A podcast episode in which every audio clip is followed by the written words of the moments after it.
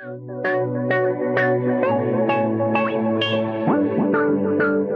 hola, ¿cómo están? Gracias por acompañarnos en este espacio. Soy Eric Razo y Aeneas de la Guerra. Quédense para que juntos conversemos el porqué.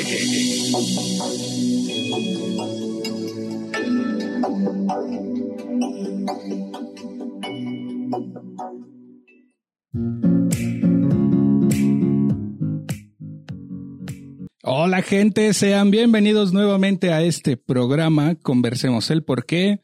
Como cada semana, para conducir este programita está aquí su servilleta, Eric Razo, y también me acompaña el teacher de la UAR. ¿Cómo estás? La otra servilleta. La otra servilleta. muy bien, muy bien, muchas gracias aquí.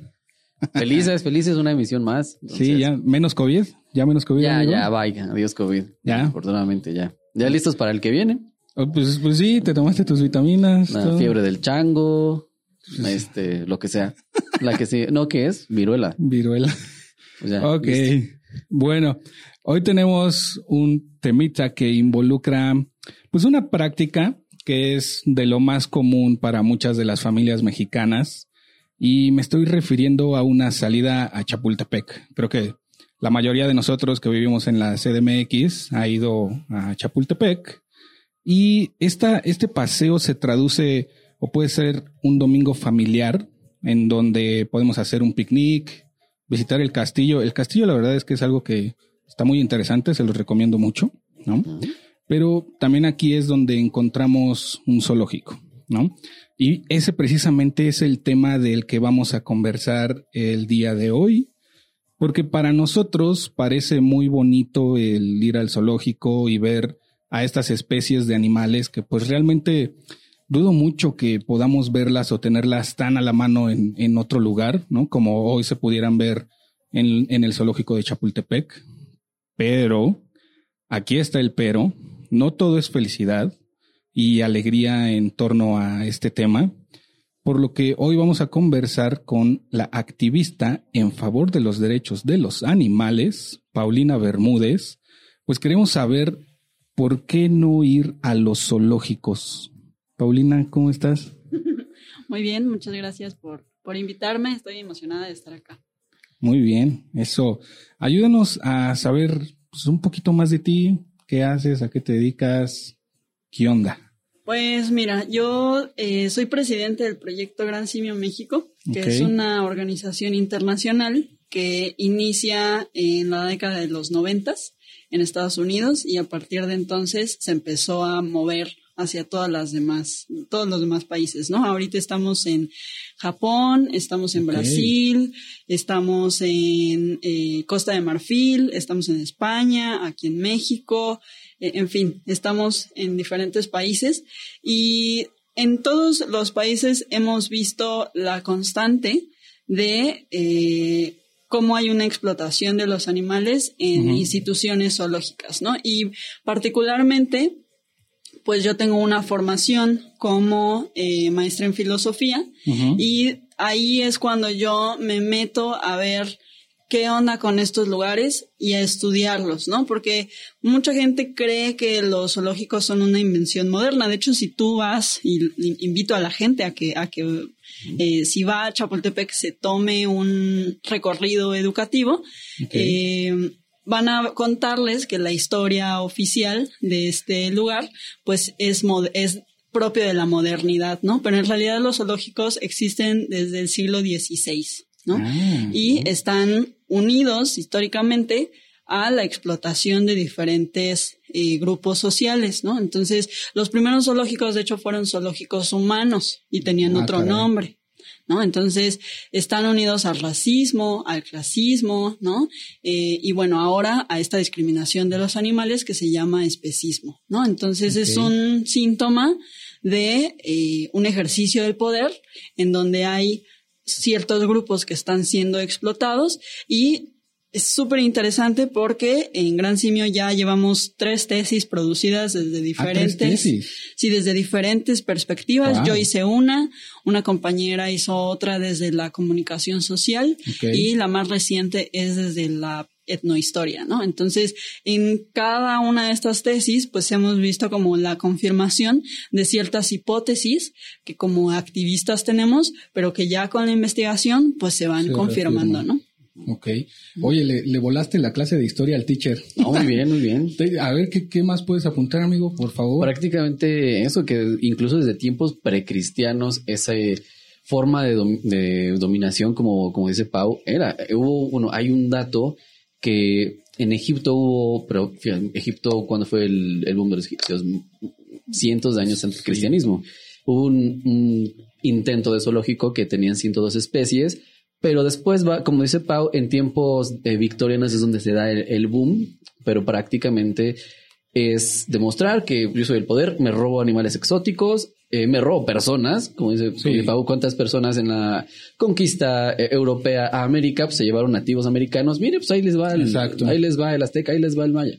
En realidad sí es como una muestra de, poder y desafortunadamente es va muy de la mano, como hemos platicado muchas veces, la historia humana va muy de la mano con el maltrato, no únicamente entre humanos, sino entre eh, hacia los animales, entre las personas que, bueno, personas que no se pueden defender, los animales que no pueden hablar. Entonces, desafortunadamente, la historia de relación humano-animal ha estado muy marcada por violencia, por abusos, etcétera, etcétera, etcétera. Y desafortunadamente, pues 2022.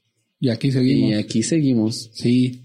Oye, a ver, antes de entrar completamente de lleno a este tema, a mí me gustaría saber por qué decidiste, o, sea, atender esta causa, luchar por la protección, los derechos de los animales? ¿Qué te motivó? ¿Qué te llevó a, a eso? ¿Por qué? Pues yo me empecé a meter mucho en la política ambiental y vi qué onda con la política de los bosques, el agua, el aire, etcétera. Pero un día me di cuenta de que no sabía muy bien qué onda con los animales y eh, me meto a clases optativas en la Facultad de Filosofía y Letras con los geógrafos em, y ahí me mandan a una de estas actividades así típicas que es ve al zoológico y toma las notas y copia lo que hay en las placas informativas, ¿no? Entonces voy al zoológico y yo me quedo con un montón como de de inquietudes, ¿no? A mí se me hizo muy raro porque cuando yo era niña me solían llevar mucho a otros zoológicos, como por ejemplo el African Safari, ¿no? Entonces era la primera vez que yo entraba a Chapultepec, o sea, yo entré pues grande, ¿no? Y dije, ¿qué es esto, no? Y en, en ese entonces recuerdo que en la clase yo estaba necia con que no, algo, algo está mal ahí, algo me vibra mal, ¿no? Y al final fue una, un interés intelectual porque había gente en la clase que decía, no, este es un espacio de conservación de especies, es un espacio recreativo, es un espacio histórico, bla, bla, bla, ¿no? Y entonces dije, bueno, a lo mejor yo estoy equivocada y todos los demás tienen razón. Entonces me meto a Chapultepec a hacer mis prácticas profesionales, entro precisamente al área educativa. Porque hay que saber por qué. ¿No? Sí, así es. y, Todos los sábados. y me meto a ver qué onda. Eh, y pues nada, la experiencia me vuela la cabeza porque yo tenía una perspectiva en la mente y me rebasó totalmente. O sea, fue una experiencia muy difícil para mí porque el tiempo que yo estuve pude ver cómo le negaron la eutanasia, por ejemplo, a la osa polar nanuca, ¿no? Por una cuestión de disponibilidad de la colección, ¿no? Que ella estuviera disponible en la colección y se la negaron dos veces, al menos eso es lo que yo vi.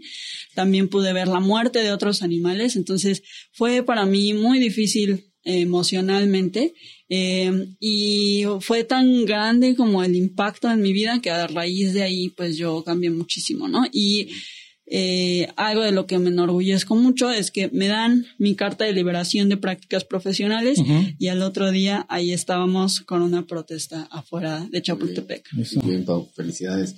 Pau, yo tengo una, una pregunta. Como tú mencionaste, en teoría, oh, Adam Smith siempre nos dice que, bueno, que capitalismo puede funcionar, que comunismo puede funcionar aplicados moralmente. Acabas de decir que, que los zoológicos, en teoría, están hechos para reproducir especies en peligro, etc, etc. ¿En qué momento crees tú que se desvirtúa este de que vamos a hacer las cosas bien para salvar a los animales, para reproducirlos y tenemos estos resultados? ¿En qué momento crees tú que sucede eso? Pues yo no creo que haya habido un momento en el que el, zoológico como institución se desvirtúa porque nace ligado al racismo y al especismo. O sea, siempre ha estado viciado, ¿no? O sea, de origen. Eh, la razón de su, de su origen es precisamente que haya una discriminación y que haya un ejercicio del poder, ¿no? Y todo este discurso de que es una, una institución dedicada a la conservación de las especies, en realidad no tiene más de 150 años en la historia de los zoológicos e inicia en Estados Unidos, ¿no? Eh, con el Smithsonian. Y eh, en, en, toda la historia de los zoológicos, pues siempre ha sido el tener una colección por tener una colección. O sea, veamos a Chapultepec. Es un espacio que se jacta de tener una colección global. Y tu trabajo como eh, una persona que está al frente de una de esas instituciones es mantener la variedad de esa colección a como de lugar. ¿No? Entonces, eh, realmente este objetivo de conservación es muy reciente y surge así en instituciones así contaditas con los, con, los dedos de las manos, ¿no? Todo lo demás es en realidad la reproducción de ese modelo, ¿no? Que ahora pues ya no tenemos las exposiciones antrozoológicas, ¿no? Que así se les llamaba antes a los zoológicos humanos, eh, porque pues ya, ya todos estamos, bueno, creo, ¿no? Creo que ya estamos medianamente de acuerdo en que el racismo está mal, ¿no? Y aún así digo creo porque pues, por ahí hay restaurantes que todavía en función de tu colorcito, pues de piel. Es donde te acomodan. Ajá, es donde te acomodan, ¿no? Y me lo mandaron hasta allá. Sí, pues sí, nos dividieron. Imagínate, entonces. Tuvimos que platicar por teléfono. Por eso digo, creo que todos estamos de acuerdo, ¿no? Pero lo que sí tenemos todavía como un dogma es que los animales son medios de producción, que los animales son comida, etcétera, ¿no? Entonces, es una discriminación contra la que los animales todavía no tienen un mecanismo de protección, ¿no? O sea, siguen siendo bienes. Sujetos de sujetos a apropiación, a venta, a compra, a lo que sea, ¿no? Entonces, yo no creo que haya habido este momento en donde se perdió. Lo que creo más bien es que espacios como Chapultepec se apropian de ese discurso para legitimarse y que lo van a seguir haciendo, ¿no? O sea, y el, caso más reciente, pues es con todo este rollo que hubo con este super disque santuario, ¿no? De, felinos. Eh, y, y estos montajes, ¿no? Que se, que se crean para hacer un rescate. Y es muy curioso porque este tipo de eh, exposiciones eh, de humanos, en, zoológicos humanos, eh, se justificaban con el mismo discurso. Esto es un rescate. Yo estoy haciendo la labor, la chamba de introducirte a la civilización. ¿De qué me rescataste? Yo estaba súper bien comiendo mi, coco. Sí. Entonces, es un mismo discurso que se recicla con el paso de los siglos y que sigue funcionando a la misma, a la misma lógica. Ok. okay. A ver, Vamos a tocar ese tema de Black Jaguar, pero porque sí es bien importante, ese es el santuario al que nos estamos refiriendo, porque hay que decirlo, ¿no? Eh, o sea, esos güeyes, hay que decirlo. Antes de eso, hay que preguntarte si precisamente esto de los zoológicos se limitaba a, países que están en vías de desarrollo, como es México o cualquier otro eh, país de Latinoamérica, o también lo vemos en otro tipo de culturas. Eh, o sea, ¿sí es solo aquí? No, en realidad eh, allí donde hubo imperios, allí donde se crearon colecciones zoológicas, ¿no? Entonces, el antecedente o uno de los antecedentes de Chapultepec, pues fue, por ejemplo, la colección de Moctezuma. ¿No? Que tenía una casa de ferias. Entonces, eh, muy interesante en la más reciente tesis eh, que hizo una compañera de Proyecto Arancibio, justamente ella rescata eh, registros históricos y nos damos cuenta de que en realidad es el de Moctezuma ni siquiera fue el primer antecedente, o sea, ya había habido otros ejercicios de dominación, ¿no? Y unos años antes de que se abra Chapultepec, unos 10 años antes, ya había un zoológico ahí y ya tenía la misma lógica y el mismo diseño que eh, estos espacios eh, en, en, la antigüedad, ¿no? Entonces todavía podemos ver un poquito de esos espacios en Chapultepec. Eh, todavía hay diferencia, ¿no? Entre diferentes tipos de jaulas, sobre todo aquellos animales que no son tan llamativos o tan carismáticos, todavía tienen encierros eh, antiguos, ¿no? O por ejemplo, si van a San Juan de Aragón, hay una parte que se llama el zoológico antiguo, bueno, pues así ah, eran, así, así, como era ese, ese estilo de ahora el zoológico antiguo de Aragón, ah, así estaba eh, el antecedente de Chapultepec. La chingada. Ok. Interesante. Ay, teacher. Por ejemplo, yo tengo una, una duda. Estamos viendo, bueno, nos estás comentando que es, y, tienes toda, toda la razón, que es un pues símbolo de, de dominación, de poder humano sobre el animal, etc, etc. ¿Qué consideras que se puede hacer en este momento si tú tuvieras el poder de desaparecer los zoológicos? ¿Cuál sería el proceso adecuado para ir disminuyendo? Yo sé que muchas veces no hay espacios o los que dicen que son espacios, este, pues termina siendo un Black Jaguar. Siguen siendo de la misma chingadera. ¿Cuál podría ser un protocolo bueno para ir disminuyendo, eliminando eh, paulatinamente los zoológicos? O si hay alguna alternativa que sea viable, no sé, para disminuir los zoológicos, de maltratos, que la gente le, le termine valiendo madres los animales. ¿Qué se puede hacer? Pues ahí la verdad es que la, la solución no es sencilla porque el zoológico se alimenta de diferentes lógicas, ¿no? Entonces, una de esas lógicas es el tráfico de especies, que pues lo vimos con el Black Jaguar Tiger Foundation, ¿no? Y que lo vemos todos los días. O sea, yo sigo viendo gente que tiene en sus casas eh, leones, ¿no? O que tienen aves que no deberían de tener. Entonces, es una lógica a la que la misma sociedad contribuye, ¿no? Entonces, no me parece que decir un día, ah, ya, cierro Chapultepec, listo, problema resuelto. en realidad no me parece, ¿no? Eh, eh, y el tema con los lógicos es que tienen una lógica en, en donde los animales nacen, crecen, se reproducen y mueren exactamente en el mismo lugar, ¿no? Entonces no son vistos como centros realmente de rehabilitación y de conservación. La mayoría de las especies que se encuentran recluidas en Chapultepec no forman parte de ningún programa de conservación y deberían, porque además ese espacio se mantiene con el erario público. Entonces, todos los que pagamos impuestos, todos estamos metiéndole una lana ahí, ¿no? Entonces, aunque no vayamos, no solucionamos nada porque el espacio sigue ahí, porque tus impuestos siguen ahí. Entonces estás diciendo que a veces el gobierno no hace su trabajo.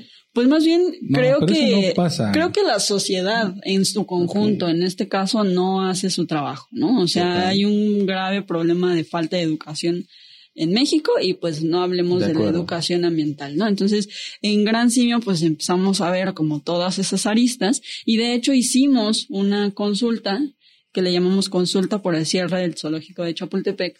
Eh, eso fue cuando murió el gorila Bantú, que fue un caso pues muy sonado porque sus, sus restos eh, fueron tratados de forma terrible, no hubo una cadena de custodia de sus restos, no hubo eh, un aseguramiento del cadáver por parte de Profepa, todo estuvo mal, o sea, fatal, ¿no? Y lo sé porque tenemos una denuncia formal al respecto. De hecho, la MP que estaba a cargo pues enfrentó una responsabilidad por ese caso, ¿no? Pero bueno, eh, hicimos una consulta y ahí nos dimos cuenta de que la gente quiere ver algo más de zoológico, quiere un espacio de mayor calidad, pero no sabe qué es eso, no sabe qué significa, ¿no? Entonces, eh, hicimos una propuesta con base en esas inquietudes al, a la SEDEMA en su momento y eh, les proponíamos una transición en la cual el zoológico se enfocara en especies endémicas y dejara de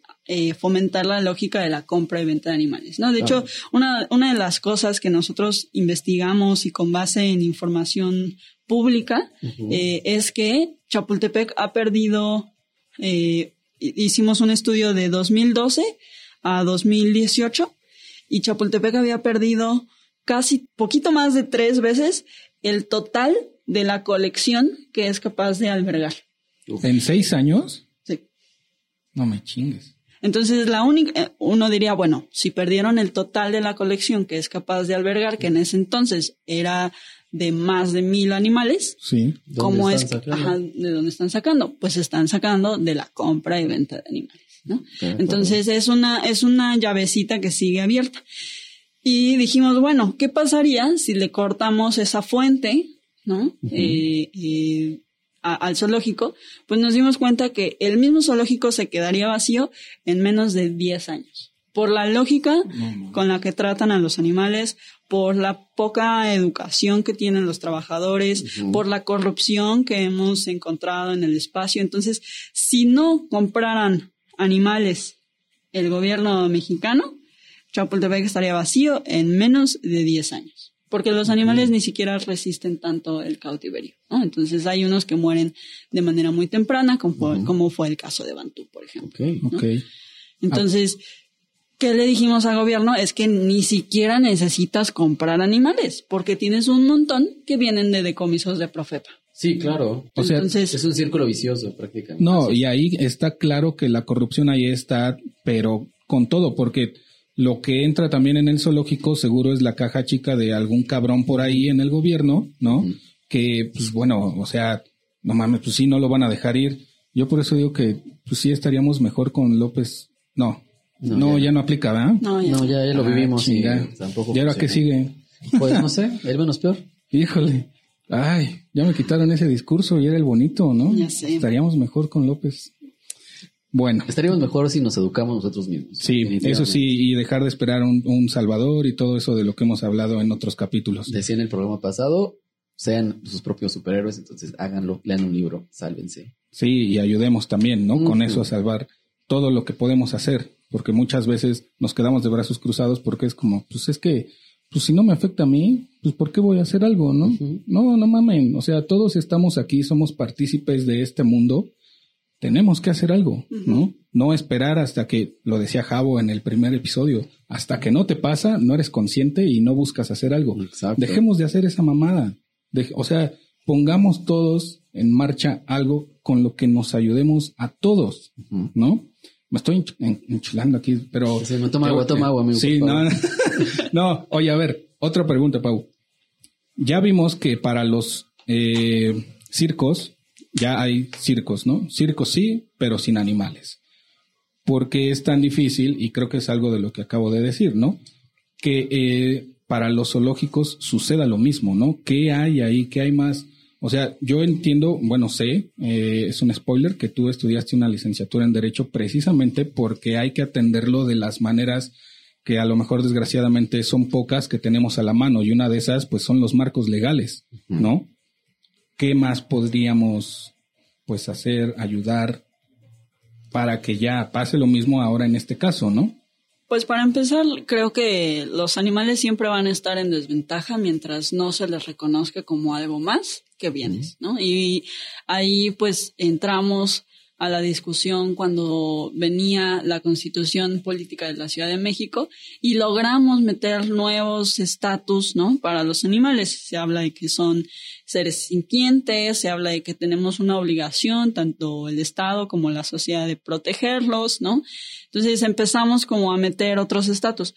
Pero lo cierto es que sigue habiendo detrás esa lógica de compra y venta, ¿no? Entonces, lo primero es atacar eso, ¿no? Porque eh, algo que a mí me gustaba mucho hacer eran unos recorridos que le llamaba los recorridos por la liberación animal, ¿no? Y llevaba grupos de personas y entonces les, les daba así como el recorrido por todo el zoológico, pero enseñándoles quién era quién, o sea, ya no como, esta es la especie, no, no, no, este es el individuo que se llama tal y que tiene tanto viviendo aquí y que enfrenta estos problemas, ¿no? Y al final los llevaba al área de comida de Chapultepec y les decía, y de este lado tenemos a estos otros animales invisibles, ¿no? Entonces, de un lado tenemos los animales que la gente se come y del otro lado tenemos los animales que la gente encierra, ¿no? Y la lógica es exactamente la misma. ¿Cuál de los dos animales está mejor? Ninguno. Ninguno, ¿no? Entonces, es una lógica que hay que ir desmontando y para la que lamentablemente todavía hay mucha resistencia. ¿No? Porque la gente no quiere dejar sus privilegios, porque la gente no quiere dejar de hacer lo que está acostumbrado a hacer, ni quiere dejar de comer animales, ni los quiere dejar de usar, ni los quiere dejar de comprar, ¿no? Entonces, todavía creo que hay que desmontar esa idea, ese dogma de que tenemos derecho de hacer con los animales lo que queremos, ¿no? Porque es una cuestión de respeto al final de cuentas, ¿no? Eh, y bueno, con los zoológicos en particular, viendo en perspectiva los circos, pues hay una diferencia abismal. Para empezar, los cirqueros eran un, un grupo débil en ese momento, ¿no? Eh, ¿Por qué? Pues porque no estaban como bien organizados, no tenían la cantidad de recursos económicos que tienen, por ejemplo, los, los el mismo gobierno, ¿no? Sí, o sea, y, y los zoológicos, o sea, el gremio que está detrás de los zoológicos son personas muy poderosas económicamente, ¿no? O sea, están eh, comercializadoras de fauna, ¿no? Están aseguradoras, ¿no? ah, porque todos los animales están asegurados. Ah, Entonces, por ejemplo, con el, con el caso de Bantú, pues empezó a, a ver más evidente eso, ¿no? O sea, porque con Bantú ganaron, vivo o muerto ganaron, o sea, lo iban a intercambiar para ganar un millón de pesos. Se muere y de todos nos cobraron el seguro, que era de un millón de pesos. Entonces, a ellos no les importa si mueren o viven. Ellos van, ellos no van a perder, ¿no? Y tenemos también políticos, ¿no? Y tenemos ahora estos terribles influencers, ¿no? Que han venido a ser un lastre para, para la protección animal, porque muchos eh, se sacan la foto manoseando al animal, ¿no? Como es el caso de este Arturo Islas, ¿no? O sea, son influencers que, ¿qué ética tienen respecto a los animales? Ninguna, pero la gente sigue consumiendo ese contenido donde se cosifica a los animales como, ay, qué padre, qué, qué bonito, ¿no? O sea, tomarte la foto con el mono, padrísimo. O sea, entonces es una, es una lógica social. A ver, teacher, dale. Yo, bueno, tengo una, duda. Hace unos meses vi en Twitter, precisamente, que se acaba de morir una, una jirafa, no sé si era macho o hembra, y vi muchos comentarios de, ay, es que mi mamá me llevaba y ahora yo tengo veintitantos años, y, de repente haces un poquito de introspección dices, imagínate tú todo lo que has hecho a, todos los lugares que has ido, de tus ocho años, tus veintitantos, y digamos Girafín, ¿no? No recuerdo su nombre. Y ahí estuvo y se murió en un zoológico. Pero ¿por qué la gente está tan romantizada en, ay, mira, lo salvó y agarra al tigre y... ¿Por qué rompí? La verdad es que la gente estaba bien triste, pero se, se, se puso triste porque se murió la jirafa, pero no pensaron, jamás vi un, comentario de que se han podido pensar lo que vivió esa jirafa. Incluso la gente exigiendo que le pusieran su nombre a una vialidad, de por favor, pongan el nombre de Wookiee a una, a una calle. Y todos tristes de que se murió su jirafa, pero ningún comentario de, güey, qué triste, estuvo toda su vida ahí, güey. Y la pregunta era, ¿por qué romantizamos tanto a los animales en el zoológico? Que, ay, qué lindo, qué bello, pero no, hay una barrera invisible que no nos deja ver.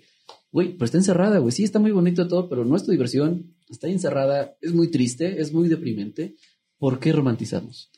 Pues yo creo que es por ignorancia. O sea, pongo el caso de Bantú, ¿no? Bantú era un gorila que solía ver a la gente y que incluso le solía aventar cosas, de piedras, pasto, tierra a la gente, ¿no?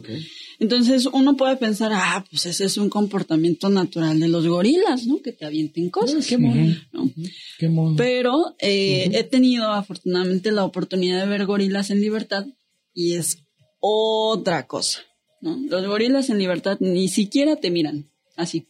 O sea, de hecho, muchos, muchos primatólogos han escrito sobre eso y el, el, el contacto así como visual entre los humanos pues es muy común, ¿no? O sea, hasta nos enojamos y es como, mírame cuando te hablo, ¿no? Sí, sí. Pero entre los gorilas, los chimpancés, los bonobos, otros grandes simios, eso es totalmente antinatural. O sea, eso es eh, una señal como de agresión, casi de ah, violencia, ¿no? Entonces, eh, a mí me sorprendió mucho, tuve la oportunidad de verlos en Uganda y los gorilas no te miran, o sea, ellos están comiendo, están en su rollo, pero no te miran, en ningún momento hacen contacto visual contigo. Ese es el comportamiento natural de los gorilas, ¿no?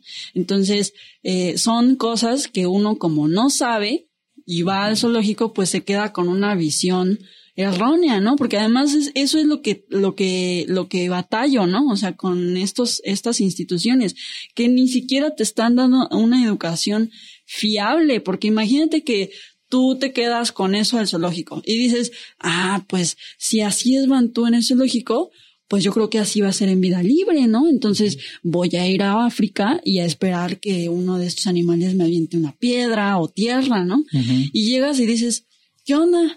pues no, no hay nada de esto, ¿no? Entonces nos, nos proyectan imágenes que son falsas, porque claro, o sea, los comportamientos de los animales cautivos son aberrantes, ¿no? Se ha escrito mucho sobre eso, son aberrantes porque no son eh, naturales, están siendo inducidos porque hay un control todo el tiempo respecto de ellos, ¿no?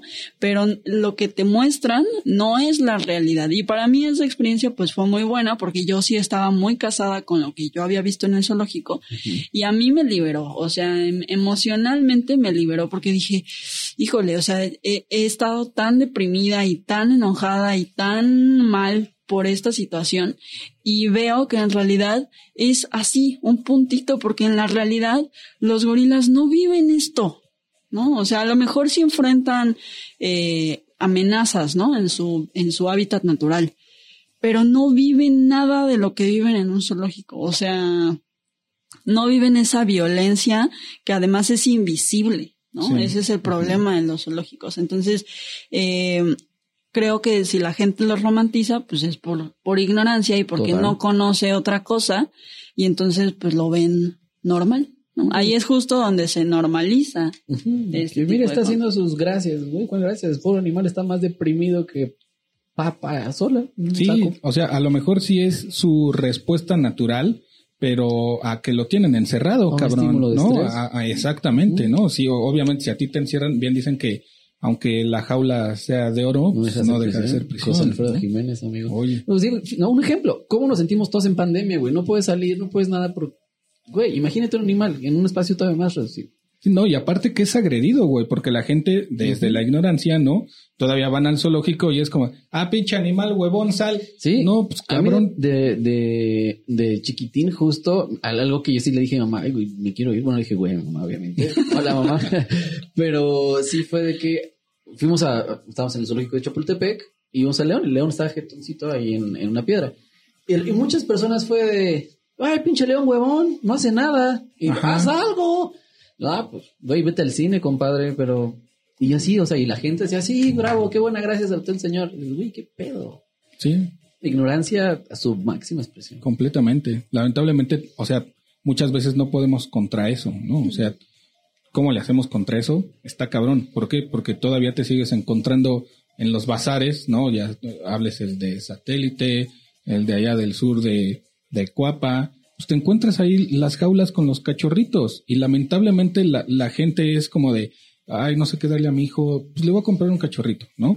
Y de ahí se desencadenan un chingo de situaciones más, ¿no? Entonces, a lo que voy es, ¿cómo podemos saber nosotros de qué forma ayudar y también poder investigar? Porque yo te voy a ser bien sincero, ¿no? Por ahí del año 2015, yo fue el año en el que conocí Black Jaguar, esta, eh, este santuario, ¿no? Entre comillas, para los que no nos están viendo. Y realmente dije, está cabrón, o sea, este brother, qué chido, ¿no? Está rescatando a los animales y yo veía a los jaguares, el jaguar es mi animal favorito, ¿no? Yo me identifico mucho con ese animal. Y, yo decía, no mames, qué chingón, yo algún día quiero ir y conocer, porque además de que voy a estar cerca de un jaguar que es mi animal favorito, voy a poder ayudar a que esta persona pueda seguir con esta gran causa. Fue muy inspirador, o sea, en, en, en, speech, en discurso. Claro, güey, te convence. Y dices, wow, qué padre, porque tú cuántas veces no quisieras, quiero rescatar un jaguar. No, pues no mames. en tu casa y adiós, perro. La cuestión es, obviamente, yo veía lo bonito de eso y muchas personas lo hicimos. ¿Cómo podemos saber que no, Pau? Pues creo que tenemos que empezar a hacernos más preguntas, ¿no? O sea, algo que era como muy eh, así alerta roja en el caso del Black Jaguar y eso tiene años, ¿no? O sea, no es, no es de ya, no es de ayer, no es de cuando ya recientemente le, le cerraron la fábrica, ¿no? O sea, el Black Jaguar, por ejemplo, siempre tenía cachorros. Siempre. O sea, tú ves videos viejos del Black Jaguar y siempre tenía cachorros, ¿no? Primera. Okay. Como porque tienes cachorros todo el tiempo, ¿no? O sea, está raro. Dos, los tenía en su casa. O sea, perdón, pero si vas a hacer un proyecto de conservación, tu, tu, casa o de rehabilitación, tu casa no es donde ese animal se va a reintegrar a la vida en libertad. ¿no? O sea, y tres, la alerta roja. Siempre dejaba que gente fuera a manosearlos, ¿no? O sea, que se tomara fotos con ellos, que se tomara videos con ellos. Entonces, esas son señales de alerta, ¿no? O sea, los, los verdaderos conservacionistas tienen una regla, y yo lo vi muy claro en Uganda. A, mí me dijeron, por ejemplo, ¿estás enferma de gripa? Porque nos preguntaban, ¿eh? O sea, y nos, nos, nos veían, o sea, teníamos que ir sanos. Porque si tú estás enfermo de gripa o de tos, no puedes entrar al Parque Nacional. ¿Por qué? Porque nosotros podemos transmitirle enfermedades a esos animales. Entonces, así tú ya hubieras pagado tu boleto, les vale madres, no puedes entrar, punto, ¿no? Entonces, me parece que siempre debe haber una prioridad del animal respecto de tu confort o de tu dinero, ¿no? O sea, siempre tiene que haber una prioridad de lo que el animal necesita. Dos, nos dijeron, vamos a entrar al parque, pero en ningún momento se pueden acercar a los, a los gorilas. Y si te digo que te hagas para atrás y te quites, te haces para atrás y te quitas, ¿no? Este, no puedes tomarle fotos con flash, este, no pueden estar hablando, ¿no? O sea, era en completo silencio todo el tiempo, ¿no? Eh, si hablabas, te callaban, ¿no? Entonces, son rasgos que no veo yo ninguno de esos en el Black Jaguar, por ejemplo, ¿no? Ahí al contrario, era, tómale un chingo de fotos, este, haz todo el ruido del mundo, tócalos, no importa, ¿no? O sea, esas son las diferencias. Entonces, hay algunos espacios que ya son muy evidentes que no funcionan, para los animales zoológicos, acuarios, este, si todavía hay gente haciendo espectáculos con animales, llámese tauromaquia, por ejemplo, pues todos esos, ¿no? O sea, es evidente que algo no está funcionando. Pero para darse cuenta de qué onda con embaucadores, como por ejemplo estos del Black Jaguar, pues siempre hay que hacerles preguntas. ¿Cuál es el origen de estos animales? ¿Cuánto tiempo piensas tenerlos aquí? Sí van a ser eh, rehabilitados o reinsertados a su hábitat natural, ¿cómo va a ser? ¿No? Entonces hay que hacer como más preguntas siempre, ¿no? Y cuando uno hace, por ejemplo, turismo de conservación, pues eso, ¿no? Tiene que eh, ponerse a investigar un montón y ver qué lugar sí o qué lugar no. Duda, ¿y aquí en México hay algún lugar donde pueda hacer turismo de conservación? O sea, bien hecho como el que tú nos contaste ahorita en Uganda, o definitivamente me.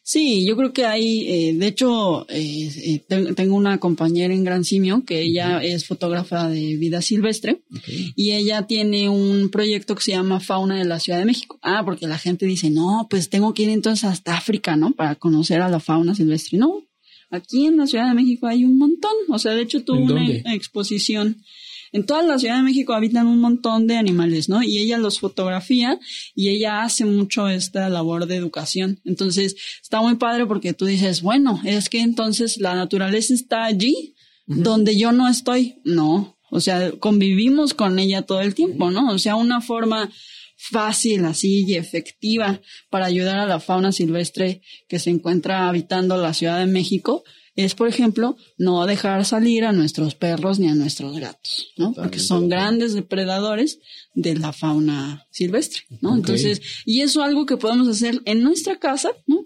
Podemos cambiar un hábito que es, ah, no, pues mi perro es del barrio, ¿no? Todo el mundo lo conoce, que salga, que se divierta y luego ya regresa y listo, ¿no? Y mi gato pues es igual, se va unos meses, ya luego regresa, no, no hay rollo, ¿no?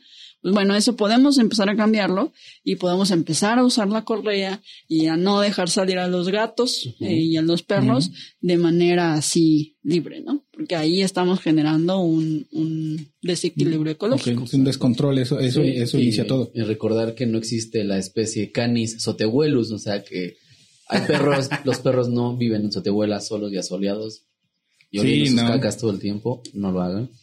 Por favor, porque también tenemos todo ese lado, ¿no? O sea, como que ahí va avanzando la cosa, ¿no? De si sacas a tu perro sin correa, ya te van a multar, ¿no? O si lo dejas en la azotea, pues ya también te va a caer una multa. Oye, güey, pero todavía existe el mercado de Sonora en la CDMX, cabrón. O sea, ¿cuándo van a voltear a ver eso? ¿Por qué crees que no lo han volteado a ver, Pau? No, pues porque es un tema de tráfico de especies durísimo, ¿no? O sea, por la misma razón por la que el Black Jaguar estuvo intocable tantos años, ¿no? O sea, en el caso, por ejemplo, del Black Jaguar, pues ¿cuál fue la lógica que detona ahí la cuestión?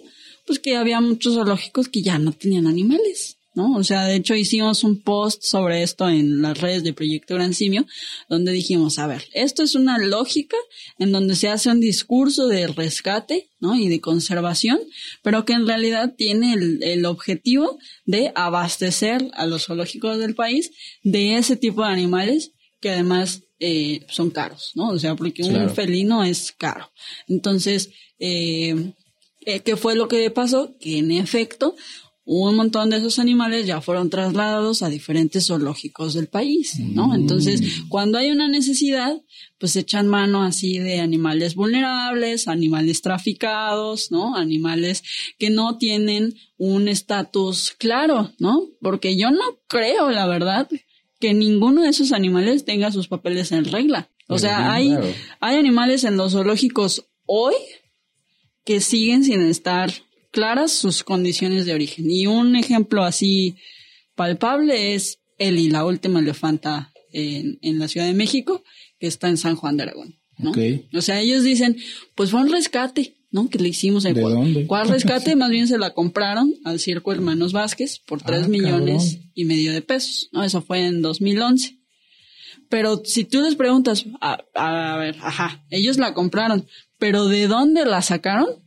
Ay, ay, ya no tenemos esa información. ahí en periférico. Sí, ah, sí claro. Es, lo mito sin correas de quien lo vea, ¿no? Exactamente. Yo tengo una, una pregunta, Pau. ¿Tienes algún dato de cuánto es la derrama económica que genera el tráfico? Porque como me lo estás contando, o sea, tanta derrama obviamente y las, al, al, gobierno que le gusta es el dinero.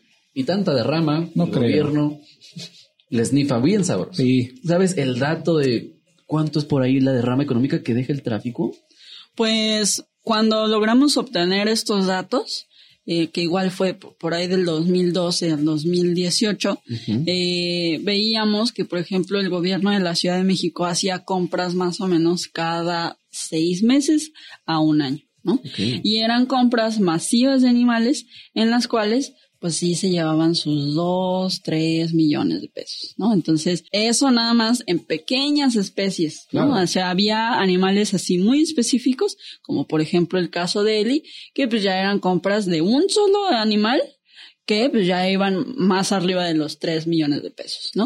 Entonces ahí... Y es rentable para ellos. Sí, lo es. O sea, y hay, hay un montón de comercializadoras de fauna en, en, en México, ¿no? Que son parte de esto. Pero pues con el, el caso de Black Jaguar, pues le salió perfecto porque no tuvieron que pagar nada. Antes le pagaban, ¿no? A comercializadoras de fauna. Ahora ya nada más dicen, los voy a rescatar, los decomisan y listo. O sea, es un negocio así redondo. Y si esos animales se mueren, van a cobrar los seguros porque los van a asegurar. Eso así lo puedo firmar. La casa nunca pierde. No, pues no. Chale. Y bueno, nosotros que estamos en casita y que a veces dices, no tengo tiempo porque pudiera ser el caso de alguien que tiene la intención de ayudar, pero que pudiera estar eh, un poquito ahí atareado con cosas. ¿Cómo podrían o cómo podríamos ayudar incluso a esos espacios que nos dices que están aquí en la ciudad, que son los que deberían de tener el reflector? ¿Cómo le podemos hacer con eso? Pues ahí creo que tiene que ver mucho con la, política ambiental, o sea, eh, es un tema complejo porque los activistas ambientales en México y, en realidad en todo el mundo están siendo perseguidos y asesinados, ¿no? Entonces son cifras muy alarmantes, son uno de los sectores como más perseguidos junto con periodistas, por ejemplo, ¿no? Entonces, pues claro, hay miedo, ¿no? No mucha gente quiere aventarse a, la protección del medio ambiente porque pues ahí se puede ir tu vida, ¿no? Sí, eh, entonces, creo que es importante decir esto, ¿no? O sea, que quien se avienta eh, a proteger el medio ambiente, pues está en grave riesgo, ¿no? Entonces, si cerca de tu entorno pues, hay activistas, pues ayúdalos, visibilízalos, ¿no? Para, de entrada. y, y, y en, en estos, y claro, detener, ¿no? Nuestra compra y venta de, de animales. O sea, eso sí me parece así. Desde la compra de un canario hasta la compra de un elefante. Es un círculo vicioso. O sea, no hay crimen pequeño a la hora de hablar de... Bueno, en general, pero hablando de animales, no lo hagan.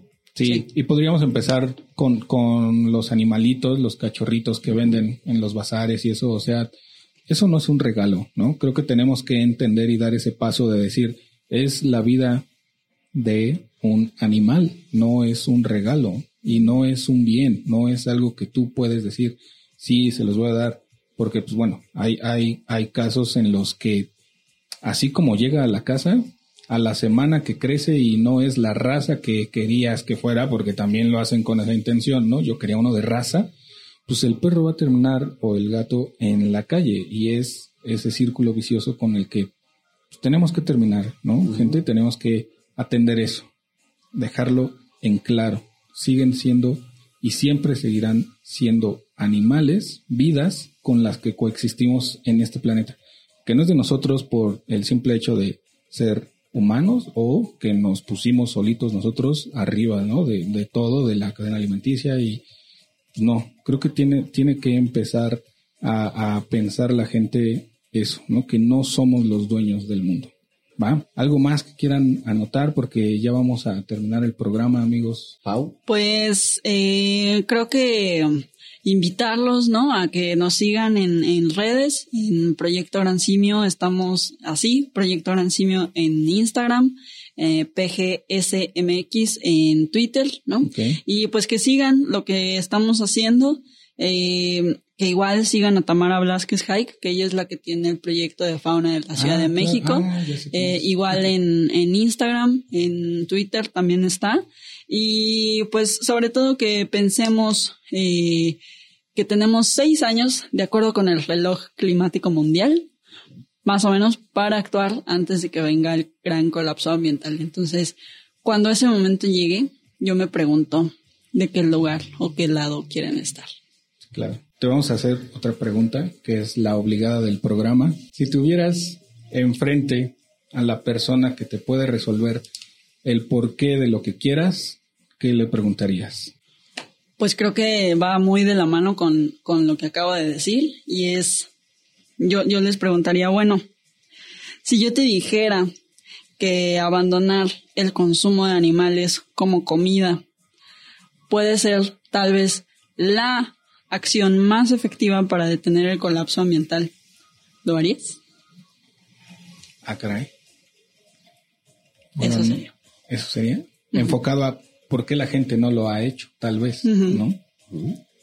No sé, sigue siendo, creo que sí, prepondera él. Pues así me enseñaron, creo yo, ¿no? Que todo viene como él. Pues así siempre me lo dijeron que era, pues voy a seguir igual, ¿no? Creo que la, la clave sería empezarnos a preguntar como de, oye, ¿y neta sí así tenía que ser? ¿No? Creo que va más por ahí. Yo opinaría que sí, pero pues, cada cabeza es un mundo. No sé, el teacher, ¿qué opina? Mm, yo opino que somos el resultado de años y millones de años de procesos evolutivos y deberíamos de actuar de acuerdo a tal. Entonces, y no le estamos haciendo algo, estamos haciendo mal. Ok. Bueno, pues sí, eh, lamentablemente tenemos que cerrar el programa. Nos vemos en otra ocasión porque firmo que Pau tiene que regresar. Por favor. Nos vamos amigos. Muchas gracias por habernos escuchado.